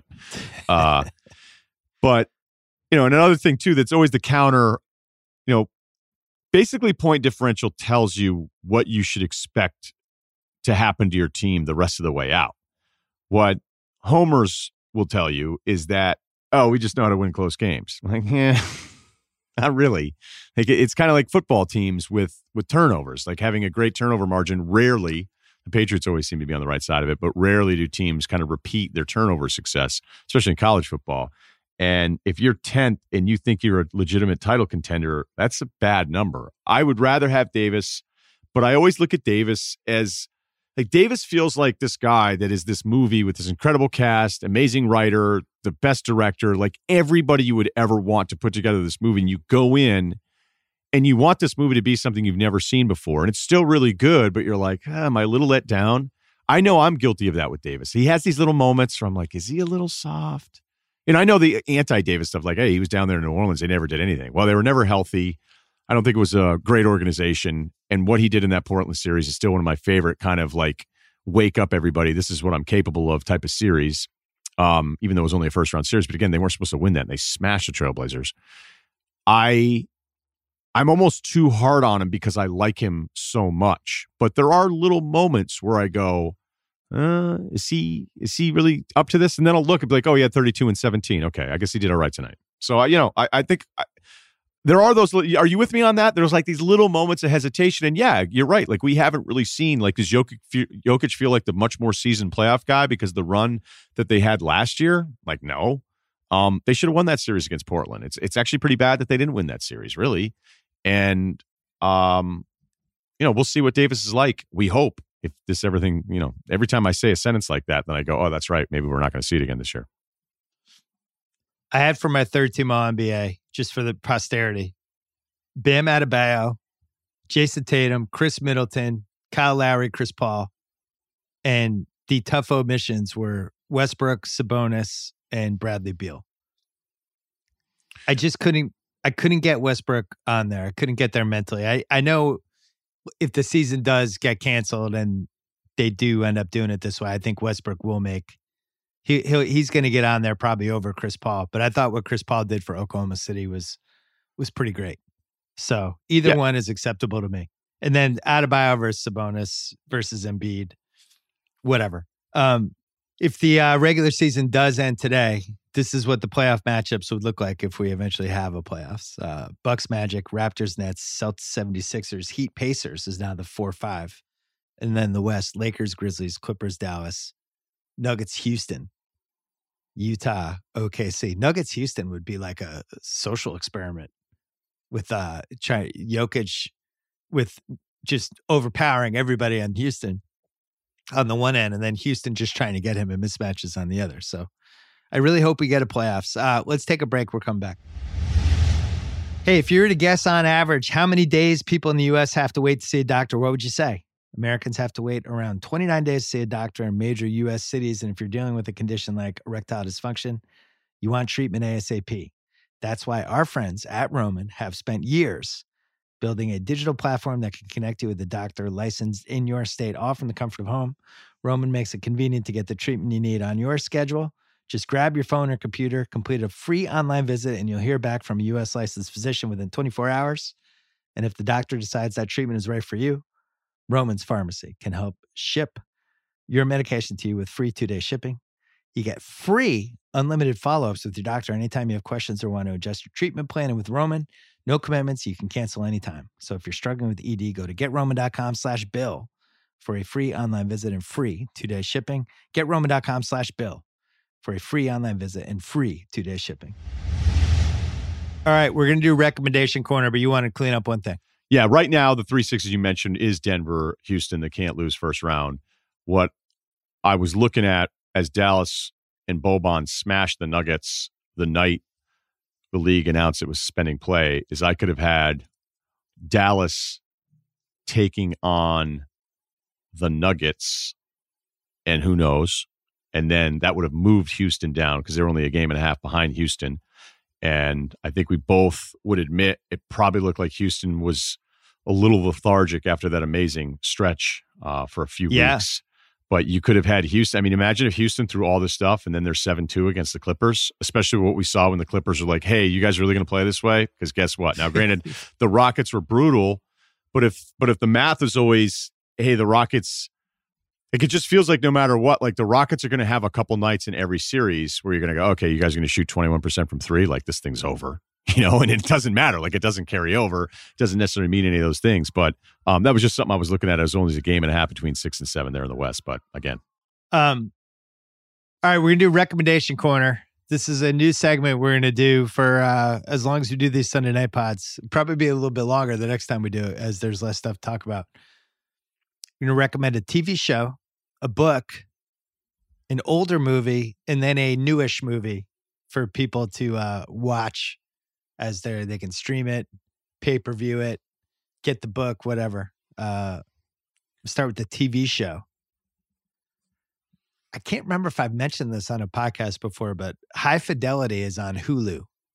And they took the movie, the Cusack movie, and basically 2020'd it, changed the lead character, turned the lead character into Zoe Kravitz, and kind of modernize the story and flip genders with it. I really liked it. I plowed through it. My wife and I watched it in one night. We were not on self quarantine because we didn't know about the coronavirus yet. We just plowed through the show and uh, watched all of it in like five and a half hours. I've always liked Zoe Kravitz. I thought this was the best thing she's been in. I love the Parker Posey episode, which I think was like the fifth one, but that's my favorite episode of TV so far this year. And uh, I thought it was a good binge. I thought it probably should have been eight episodes. I think it's 10. They could have tossed out at least one of them. But for the most part, uh, if you're just talking about, I want to hunker down for five and a half hours or something, I thought the show was really good. I thought it was well written. I thought she was really good. So that would be my first recommendation. What do you have? So you went with the non quarantine endorsement. That's a high endorsement. Yeah, this wasn't even, I wasn't even desperate yet. This was just us home one night, just getting sucked in thinking other stuff was going to happen and it just didn't. We just ended up watching the same thing for five and a half hours. All right. I like that. Okay. Mine's been out for a little bit, but I was late to it because it was a little harder to find how to stream it. But that's Yellowstone with Kevin Costner. It is. Whoa. Uh, why is that too? Is that what are we talking about here? Uh, what no, kind of this reaction? is great. Okay, I'm have so you, excited. Have you watched it? Well, I we have a soft spot for it in the Simmons family because one of my son's friends uh, mom. That's her house show. So we're rooting for it. Yeah, good times. Wait a minute. Which who's the mom? The mom is gets, not the daughter. In, no, gets involved with Costner a little bit early, like in the yeah. first episode. All right. Yeah. yeah, yeah. She's a local yeah. official, Bozeman. Yeah. So if anybody, apparently, when I was uh, out doing a lot of just feet on the ground research in Park City, um, ran into a guy who was like, "Yeah, actually, they film a lot of Yellowstone here, even though the storyline takes place in Bozeman, and I imagine south of the city of down the Gallatin, which is a spot I know real well, and it's written by Taylor Sheridan, who is the best, who did Sicario, Hell or High Water, and Wind River." And he was in Sons of Anarchy as kind of the deputy. Um, it wasn't a big part he didn't necessarily like really stand out and then all of a sudden he like quit acting but he does have a role uh, in yellowstone as like a horse trainer but he's just it's like wait a minute. So this guy who was just kind of this guy that you may not even remember as an actor turned out to be this absolutely brilliant writer who's putting out some of the best stuff. And then he's like i'm going to do a tv show. And when you watch some of the behind the scenes stuff with costner and sheridan he's he's incredible because he's just going like look what we're doing here is we're taking the concept that he sells it as is you know those old shows that our parents grew up with like bonanza what if you modernized it where it's an old rancher a little on the the gray area of the law and the Native American angle, trying to get the land back, and then all the town politics and a family, you know, checks all the different boxes as all the different siblings are. I love the way it's shot. And, you know, Taylor Sheridan, honestly, the guy could do a Teletubbies episode and I would pay for it. You know, when he gets that kind of respect from another writer, it's got to mean a lot to him. Well, you know, we're a very supportive industry, Bill.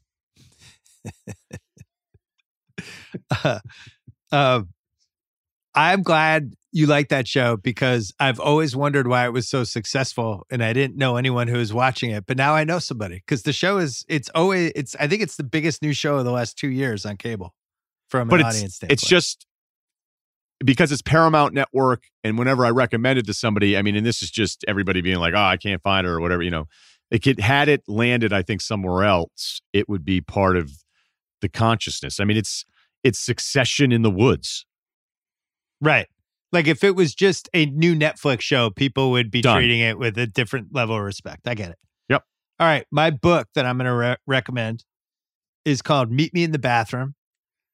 It's by Lizzy Goodman. It is about uh, the rise of alternative rock in the early 2000s in New York, led by the Strokes and the Yeah Yeah Yeahs and Interpol and a bunch of other bands, but just about how rock had kind of died there at the in the late 90s. Grunge was over. Um, we entered this really weird time of pop music that just wasn't that good and solo acts and just nobody was sure what was going to happen to rock music. Meanwhile, we had Spin Magazine probably at its heyday back then, um, desperately hoping for anything. And then here come the Strokes. And then here come a bunch of bands around the same time being influenced by the Strokes. And then 9 11 happens, and there's this artistic boom that is at the real, the early, early stages of the the major internet, not just where the internet was in the 90s, but the early 2000s internet that led to the whole blog scene um, and all these bands. And there's like this five year moment that's really cool. And, you know, the Strokes, the first album was influential and is still an amazing album to throw in there and listen to. It just feels like an actual album. It's one of one of those rare ones that all the songs make sense. They make sense the year it came out and what was going on at the time, all that stuff. Uh, then all the bands they influenced. But I really like oral histories. I think you almost like turn your brain half off. They're just fun to read. It's like, you know, it's just like a fun romp. There's a lot of stories, there's a lot of drugs, there's sex, there's feuding, and you get to find out about LCD, LCD sound system and Kings of Leon, all that stuff. And, um, you know, it's probably the last era we're going to have with with rock bands with a real for lack of a better, uh, better word revolution um and i don't know if we're ever going to see it again but i enjoyed it it's it's about 600 pages it's not short but uh i plowed through it and i really enjoyed it so there you go what's your book Does it have to be brand new? no By the way, I started. that, I book, that book's old that book came out like five years ago I'll check that out. Although after I read that punk rock one, where it starts Lou Reed and those dudes, like Lou Reed is the biggest piece of shit ever.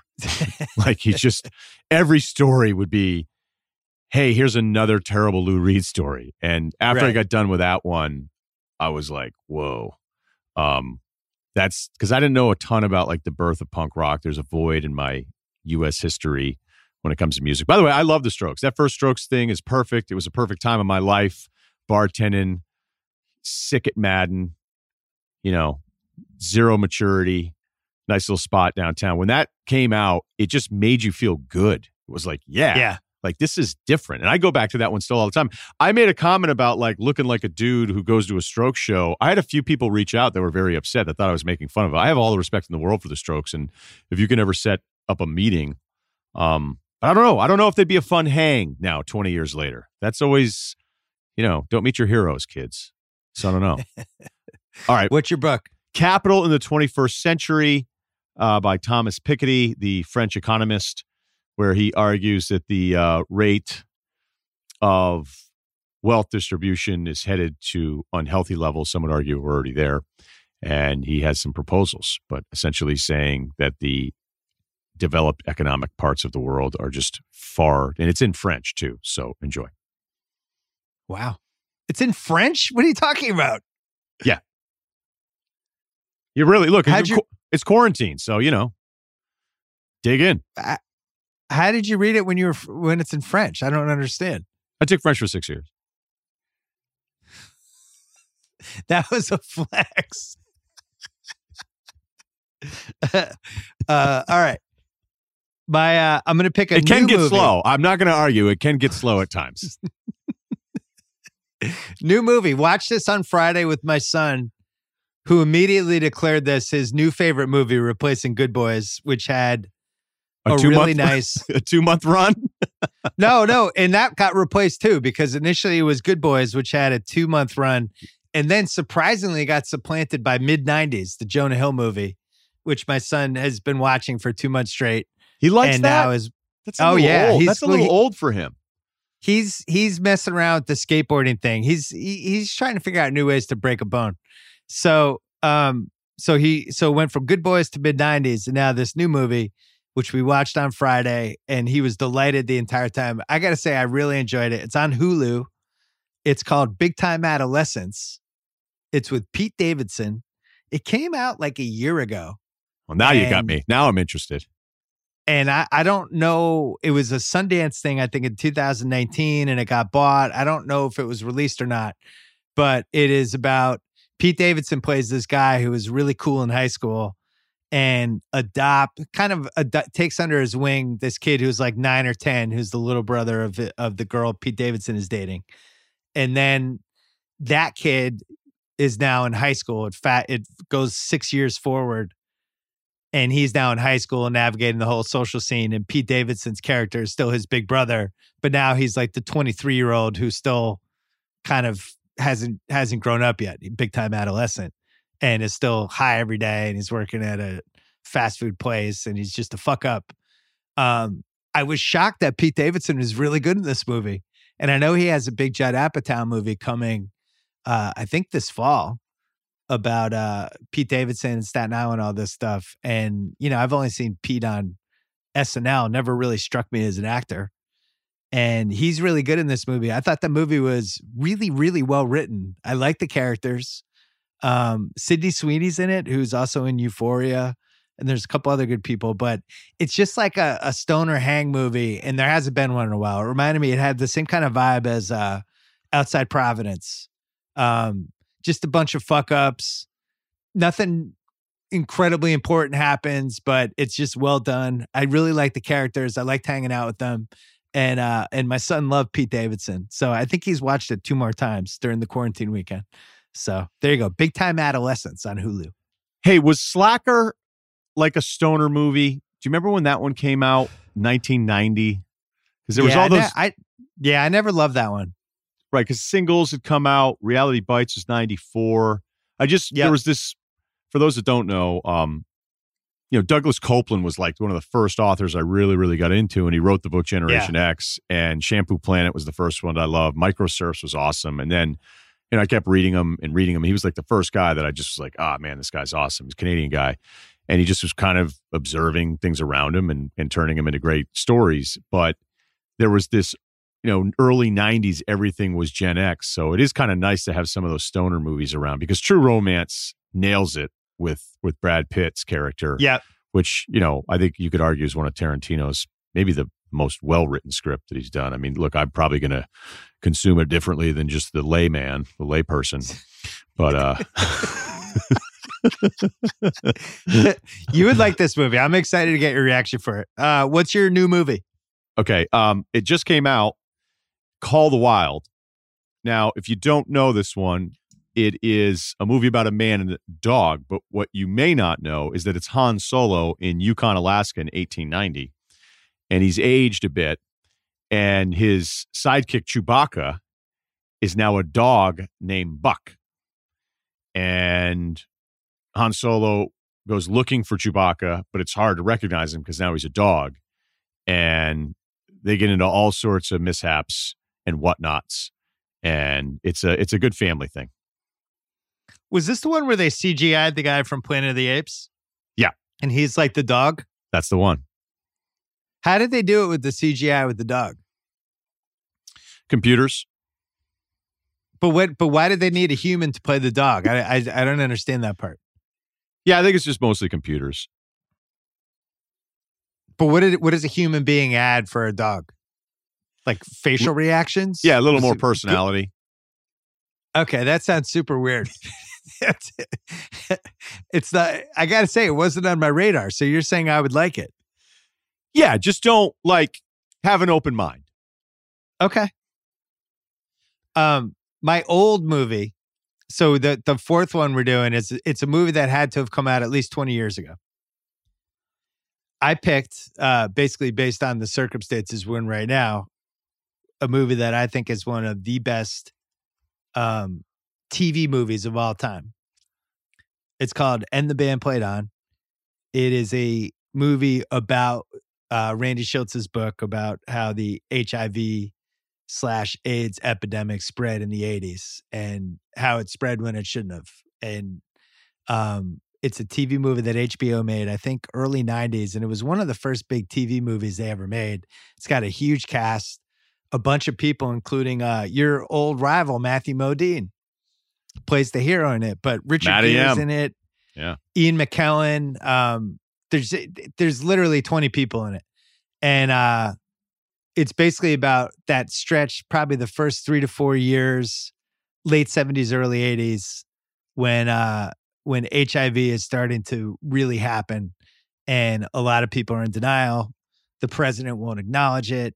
The CDC is trying to not only get bathhouses shut down because they figure out pretty quickly what are some of the things causing it, but also the blood banks with the transfusions. And there's this 18 month stretch where they're just basically screaming out um, and it's going nowhere. And people aren't listening to them, and everybody's thinking, we're fine, we're fine. These guys are crazy. And then you know what happens. But it's a really, really well done movie. It's really informative and um, I would say timely considering everything that's going on right now. So that would be my pick. What about you? Wow, that's um that is timely. I'm going to lighten it up with um a movie that takes place in the ocean, Dead Calm, 1989. Yeah. For whatever reason, Dead Calm has always been one of my favorite movies. Three people are in the entire movie. Nicole Kidman, Sam Neill, who you'll know immediately, and then Billy Zane. And I'm not going to tell you anything about the movie other than you'll enjoy it. And I've always made a joke with uh, some of my other writer buddies, but with everything being remade, would the worst TV pitch ever be Dead Calm the series? Just three people on a boat. right. Like, what happens in season three? They're still on the boat. Like, what do you, what? What do you mean, what happens in season three? Did you see the movie? Do I need to, do you think there'll be enough there for three seasons? Of course there will be. Um, I think it holds up. It's an 82 on Rotten Tomatoes, 1989. I don't know what it is about that movie. I I love it, and whenever I meet somebody that that hasn't seen it, and I go, look, just you know, it's not, it's not The Godfather, but you're gonna like it, and they'll call back and be like, you know what, that was that was really that was cool. It was it was intense movie. Well, you left out it was Nicole Nicole Kidman's breakout movie. You know that stuff the- better than I do. You're you're like to the, put Nicole Kidman on the map because she was this super hot Australian. Nobody G'day. knew who I did, certainly didn't know who she was. Uh, you also left out a part that you didn't know. I saw that movie in the theater with Jack O in Worcester, Massachusetts, 1989. Yeah. That's And, incredible. uh, That's good stuff right there. And yeah, because, you know, we went to the movies. It was one of the things you did in college because we didn't, you know, didn't have half the things they have now. We barely had video games. Um, but yeah, we saw that in the theater, came out of it going, wow, Nicole Kidman, she has a chance to be something. And then she got hooked up in the cruise machine like a year later. I don't I don't remember when Days of Thunder was, but it was somewhere around then, and then all hell all hell broke loose. So that's it. That's recommendation corner. Hope you enjoy that as uh, you're stuck in your house. We're gonna take one more break, take a couple more uh, mailbag questions, then we're done. I want to talk about something that puts me in a good mood. Tecovas cowboy boots. I can't help but feel like I'm Tim Holt when I'm wearing these things. Just call me man with no name, or maybe man with amazing shoes. Fun to break out. Although I gotta say, I've worn them a few times. I do not have the same look on my face that nephew Kyle has when he's wearing his, where he just looks like just more put together, just just more adult. Something about it. He's got a special swagger about him. Tecovas cowboy boots are handmade with high quality full grain leathers by world class boot makers, built to be comfortable right out of the box for every occasion at home, in the office, out in the town, with tons of timeless styles. Tecovas are destined to be as fashionable 50 years from now as they are today, and they sell to you direct at an amazing price for this level of quality, plus shipping, returns, exchanges, all free and easy. They make leather duffels, men's jeans, belts, billfolds, card cases, and more. Everything made with the same quality standards in everything they do. So do what I did. Do what nephew Kyle did. Get yourself a pair of Tecovas cowboy boots today at tecovas.com slash BS. That is T E C O V A S dot com slash BS. All right, we'll do this fast. Um, Trevor had a good question. I like this one. Do you think whenever basketball, sports in general returns, it will be one of those unifying moments that we'll all collectively remember when we look back on this 10 years from now, similar to the 2001 World Series after 9 11? Thanks and stay safe from Trevor. I was thinking about this. You know, we get in this cycle with sport. The sports calendar is just so perfectly honed at this point, right? Where you have, you know, we're heading into this mid March section where it's like, all right, I know the beats now. Now we're going to NFL free agency, basketball. We're going to have to start figuring out the playoff picture of the awards. March Madness is coming. Masters is around the corner. And you just, and then once that gets going, then it's like, all right, now we're in the NBA playoff stretch. And then Kentucky Derby's coming up. And we just kind of move from one thing to the next. And we take all of it for granted. We just assume it's like meals on a table. It's like, all right, what is it tonight? You get disappointed. There were nights when we're bitching because there's only three Tuesday night NBA games. It's like, what the fuck? Where are my games? There's only three. What? Are, or you think about like Sunday's NFL when there's like only two, two four o'clock games. When like Dallas versus Green Bay is the national game, and then they'll have like the Arizona versus Jacksonville game on some random channel, and then that's it. And you're like, oh man, only two games. I do think, I do think we got a little entitled with the sports calendar. And I do think when sports does come back, hopefully sooner than we've said on this pod, um, and life gets back to normal and we kind of work our way through this and sports are back in our life, I do think there's going to be a real healthy appreciation, um, not just for the games being back, for, for having these people back in our lives, these athletes that we care about, these teams we care about, um, and sports as like an escape. Because right now we don't have any escape.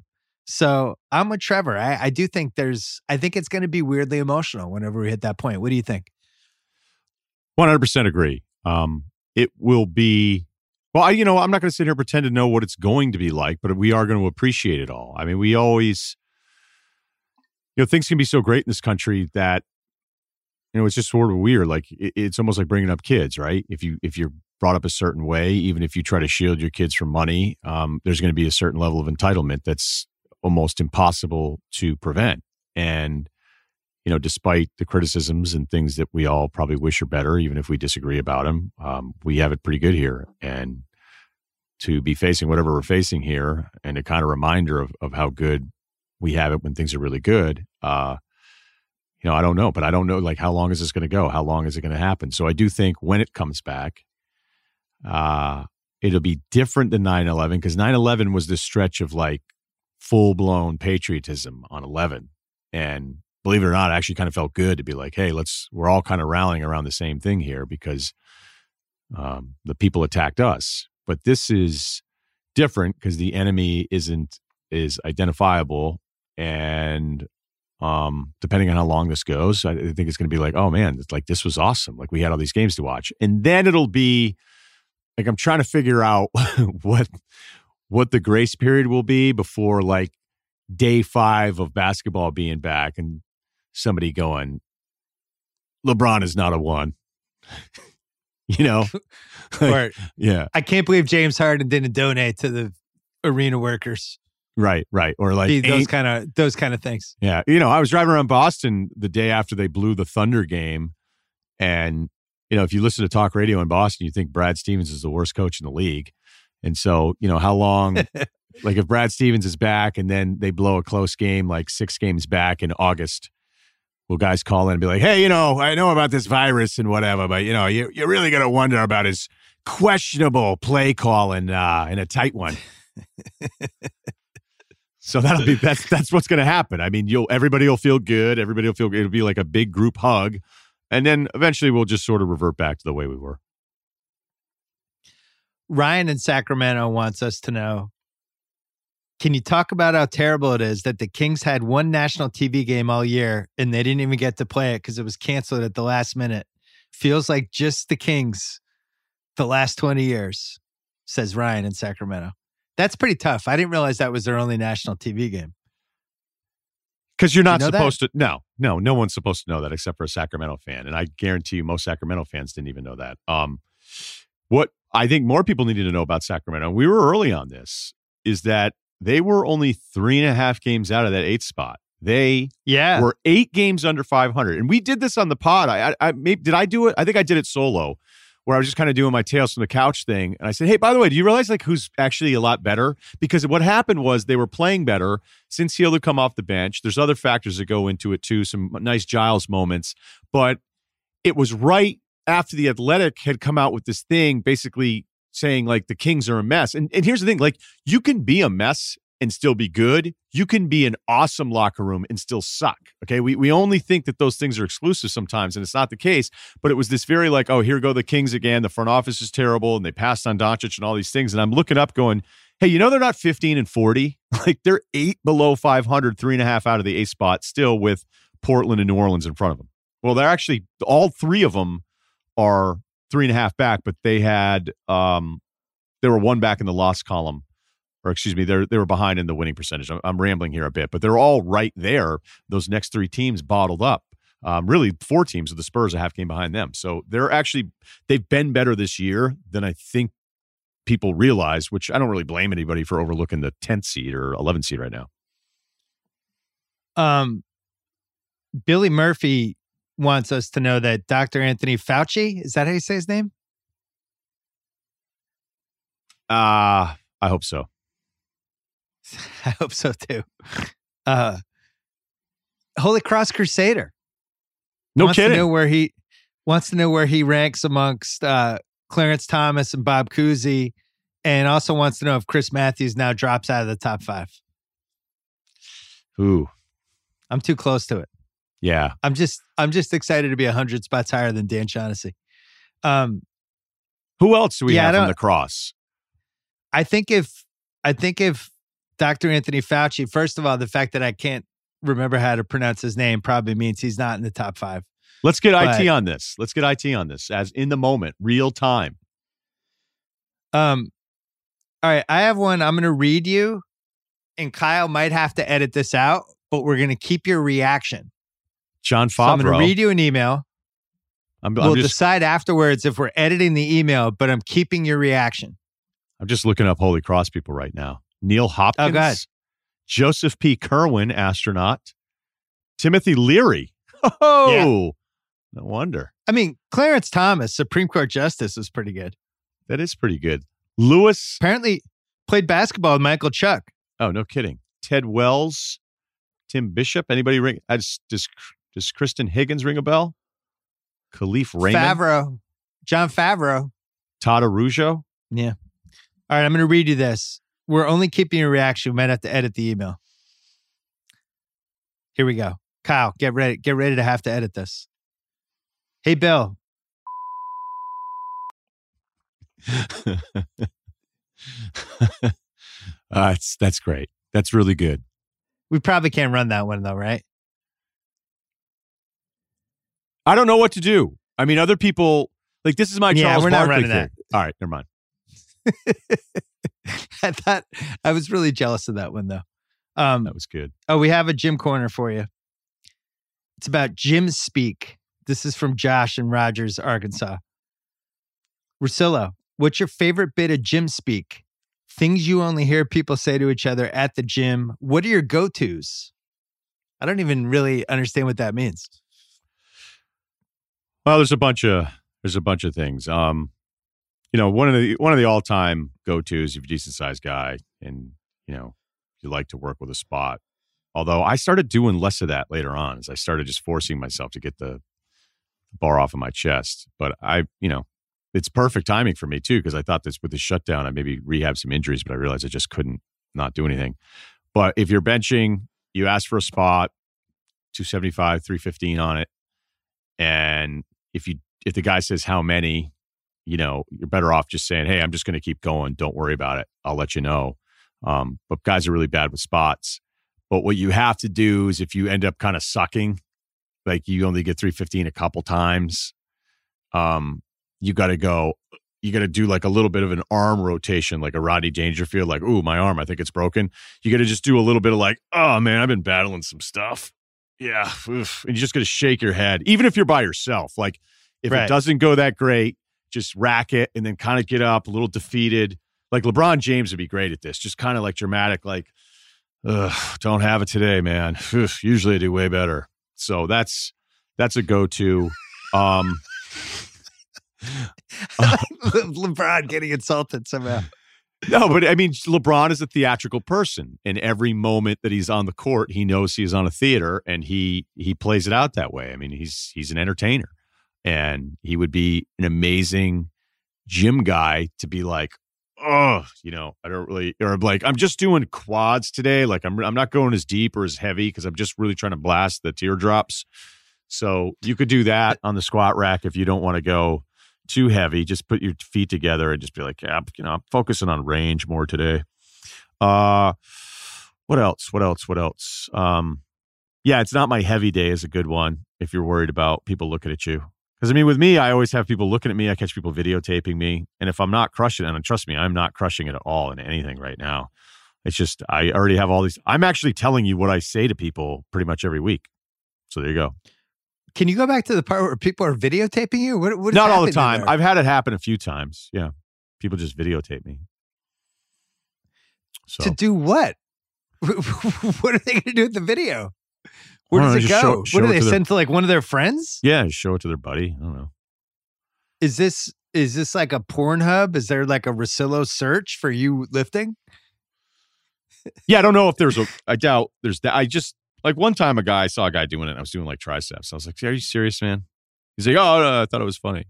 I was like, "All right, whatever." Just like when AOC was was complaining about being a picture taken of her, which Yeah. was amazing that a famous person was at dinner and somebody took a picture of her and she freaked out and tweeted about it. It was like, "Oh wow!" Like, what what did you think? How did you think it worked?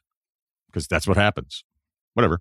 Yeah, you can't you can't have your own documentary about you and then be surprised when that happens. A lot of people have emailed wondering what's going to happen to you if nobody can go to gyms. And I know we talked about this earlier, but um I just assumed it would be like in prison movies, like the the Denzel movie about Hurricane the boxer, where he's just doing pull-ups in the cell every day and you just where the where the prisoners figure out how to stay in shape and work on different things even though they're inside. I figure that's what's going to happen with you, right? Yeah, I'll get I'll figure something out. Um I got some stuff I can I can uh I'll probably throw the the the the gloves on. Maybe that's what I'll do. I'll freak out my neighbors. I'll hang a bag from the middle of my garage and park my car in the street and just, you know, put in the work that way. And then there's a little there's a little like I don't know. There's a thing on the Strand over by Bruce's Beach, Manhattan Beach, where it's like some poles and you can do those fake CrossFit pull ups that aren't really pull ups. And people are like, pull ups, I do 100. And you're like, you mean you swing forward 100 times? Uh, I don't know. I don't know. I'll figure it out. Like I'm, you know, honestly, man, it's just about the movement. I know everybody makes me out to be this meathead and all these different things. It's just, uh, you know, you got to get out of your own head sometimes. So I'm more worried about that part than having jacked arms.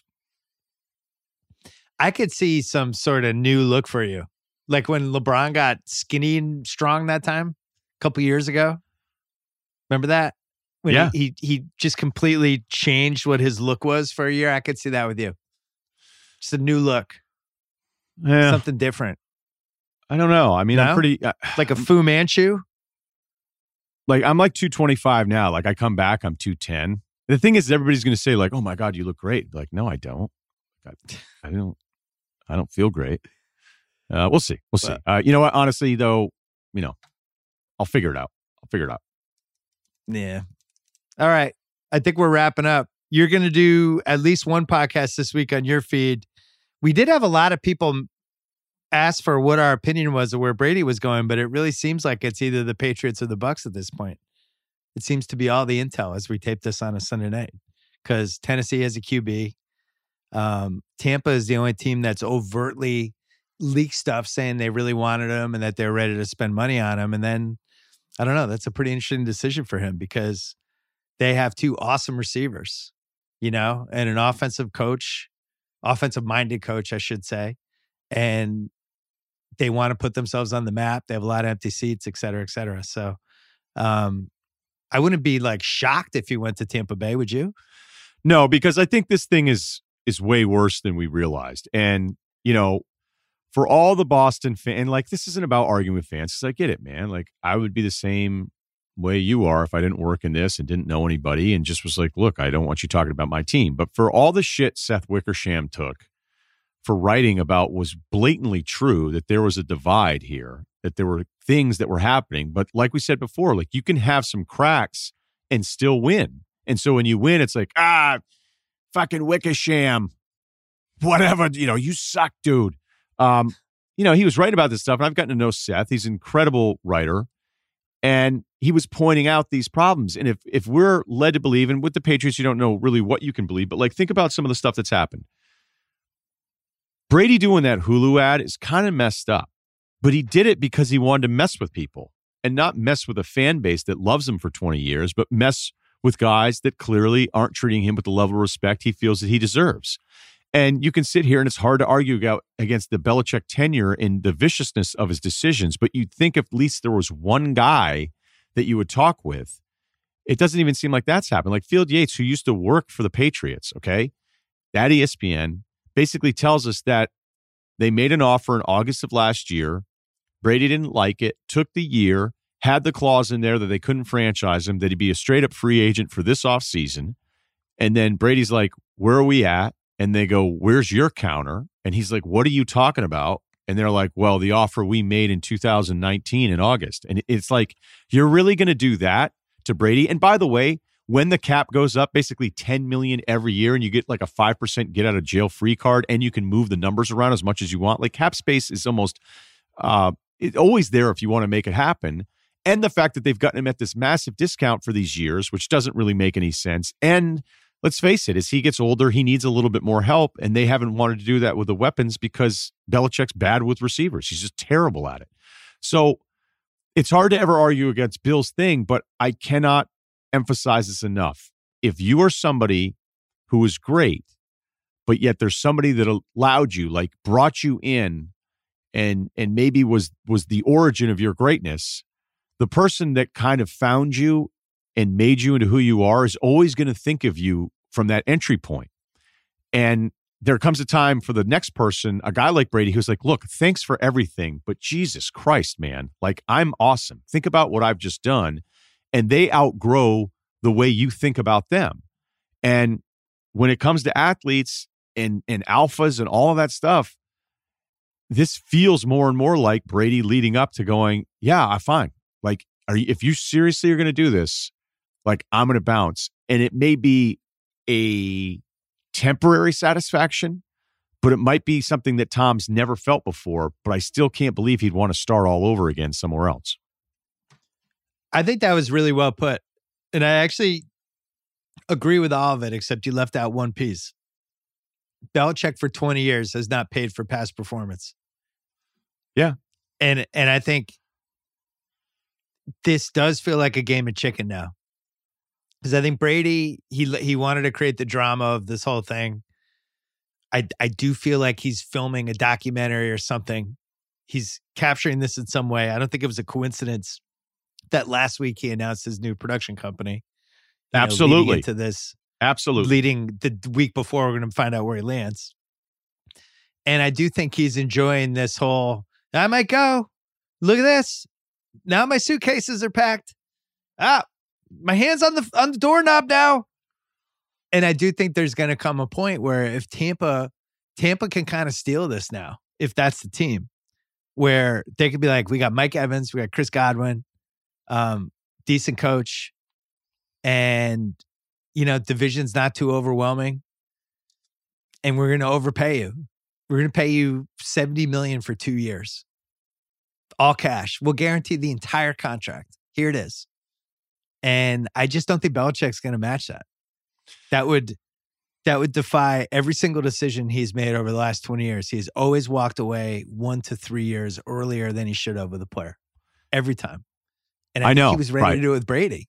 So Well, he was with the Garoppolo thing. Like that's the one time you go, did Kraft step in here? And I've been told, and I know you have too, right? Like been told that, that Kraft kind of stepped in and was like, look, this this Garoppolo transition isn't happening right now. And and trust me, Bill, like I think you feel the same way on this one. This is not an anti-Belichick thing. It's really hard to go, hey, Bill, you know that like your whole philosophy that you've executed to perfection here for two decades and done something that just isn't supposed to happen. I'd like you to not follow that. like, right. don't Do don't the opposite. do the thing that everybody else does that you've preached consistency on. But I just, I mean, unless he's in the film room going, Brady's more shot than we want to believe, but I, I don't understand the nickel and diming with him. But I also will admit, like any of us that assumes we know every piece of the inner workings of a Belichick, Brady, and Patriots deal, like we'd be ma- making a mistake there too. But I, you know, Tom Curran is pretty good on this stuff. Seemed to tip, not tip his hand, but he was basically leading in the direction of like, hey, this guy's probably out of here. And you know, I had Curran on the pod here with the Ringer not that long ago, and you know, I don't know. We'll see what happens. But uh, trying to read this from the outside is is probably a mistake. But I mean, I just was saying all that stuff and laying it out there. Like you cannot underestimate ego and going, all right, maybe I'm going to do something that isn't great, but fuck this if these guys are going to mess with me. I would say it's I'm going to do that to you This, a couple years. it'll hurt my feelings. Um, I'm gonna be like, look, Ryan, I don't pay for past performance. I do Um. feel like, I do feel like Belichick, Belichick, really, really, really, really, really cares about his principles. You know, and Why wouldn't he, this- right? and until this year, Brady always it always seemed like they could nudge and push him and get whatever they needed out of him to help them with the cap because they were always waving over him these Super Bowl rings. Well, if you do this, it gives us a better chance to win and it'll be get better for your legacy and do that whole thing. And and it doesn't seem like that's working anymore. I think Brady's good now. I think he's good with his legacy. Now he's just like, you know what? This is about respect now for me and this documentary I'm filming. So it's all going to be hilarious when he goes back to the Patriots. We'll be like, wow, that worked. He he roped us in for two months. We've talked about it in eight different podcasts. But I guess we'll find out. We'll find look- out next 48 hours. I legitimately Uh, believe he's bothered by all of this stuff. Um, and rightfully so, because every other, I mean, imagine if you played for the Cowboys, Jerry give him a hundred million. Yeah. Um, Agree. And for those that wondering where Dak's money is, Dak has already been offered a ton of million, and Dak is betting on himself. He's going to kind of reset the average annual salary, and I think he'll be able to get it now with a two hundred million dollar salary cap. Can I say this before we leave? Yeah. If you really have this time to yourself, learn an instrument, maybe even the trumpet, your neighbors won't be upset about it. Wouldn't that be amazing? Like no, but you could there's drum kits out there that you can you can figure out how to play that are all soundproof now. Um, one of my favorite lines ever from The Sopranos is when Chris Christopher Moltisanti, when they're talking about like maybe getting out of the racket, and he goes to Adrian, he's like, maybe now I could stop my fucking memoirs. Um, you have if you're if you're somebody who's always wanted to be creative, in the face of this tragedy, you are be given you're given like right now in just an unprecedented amount of time to explore that and figure that part out. And I would I would urge you if you've been thinking about doing any of that kind of stuff to uh to try to even though I know with families and everything it's going to be tough, not all of you guys, but some of you out there um you know, try to try to turn it into a positive if you can and stay healthy. And stay safe. Uh yeah, Russillo, talk to you next week. We can hear in your podcast. I'll be back at least on Tuesday and with a couple rewatchables as well. Thanks for listening. All right. Thanks so much to ZipRecruiter. Thanks to Kyle Crichton, who engineered and produced this podcast. And we were not in the same place. It was kind of sad. We decided to do a little social distancing. It was weird to do a pod without Kyle in the room, hearing his little giggle from time to time. But uh, these are the times we're living in right now. Stay safe out there, everybody. Seriously. And uh, we'll have some more podcasts on this feed and on the Rewatchables feed this week, not to mention the ringer.com, Ringer Podcast Network, Russillo's feed, everything else. Uh, just listen to pods, watch TV, watch movies, eat some frozen pizza, relax, hang out. Let's try to get through all this. Talk to you soon.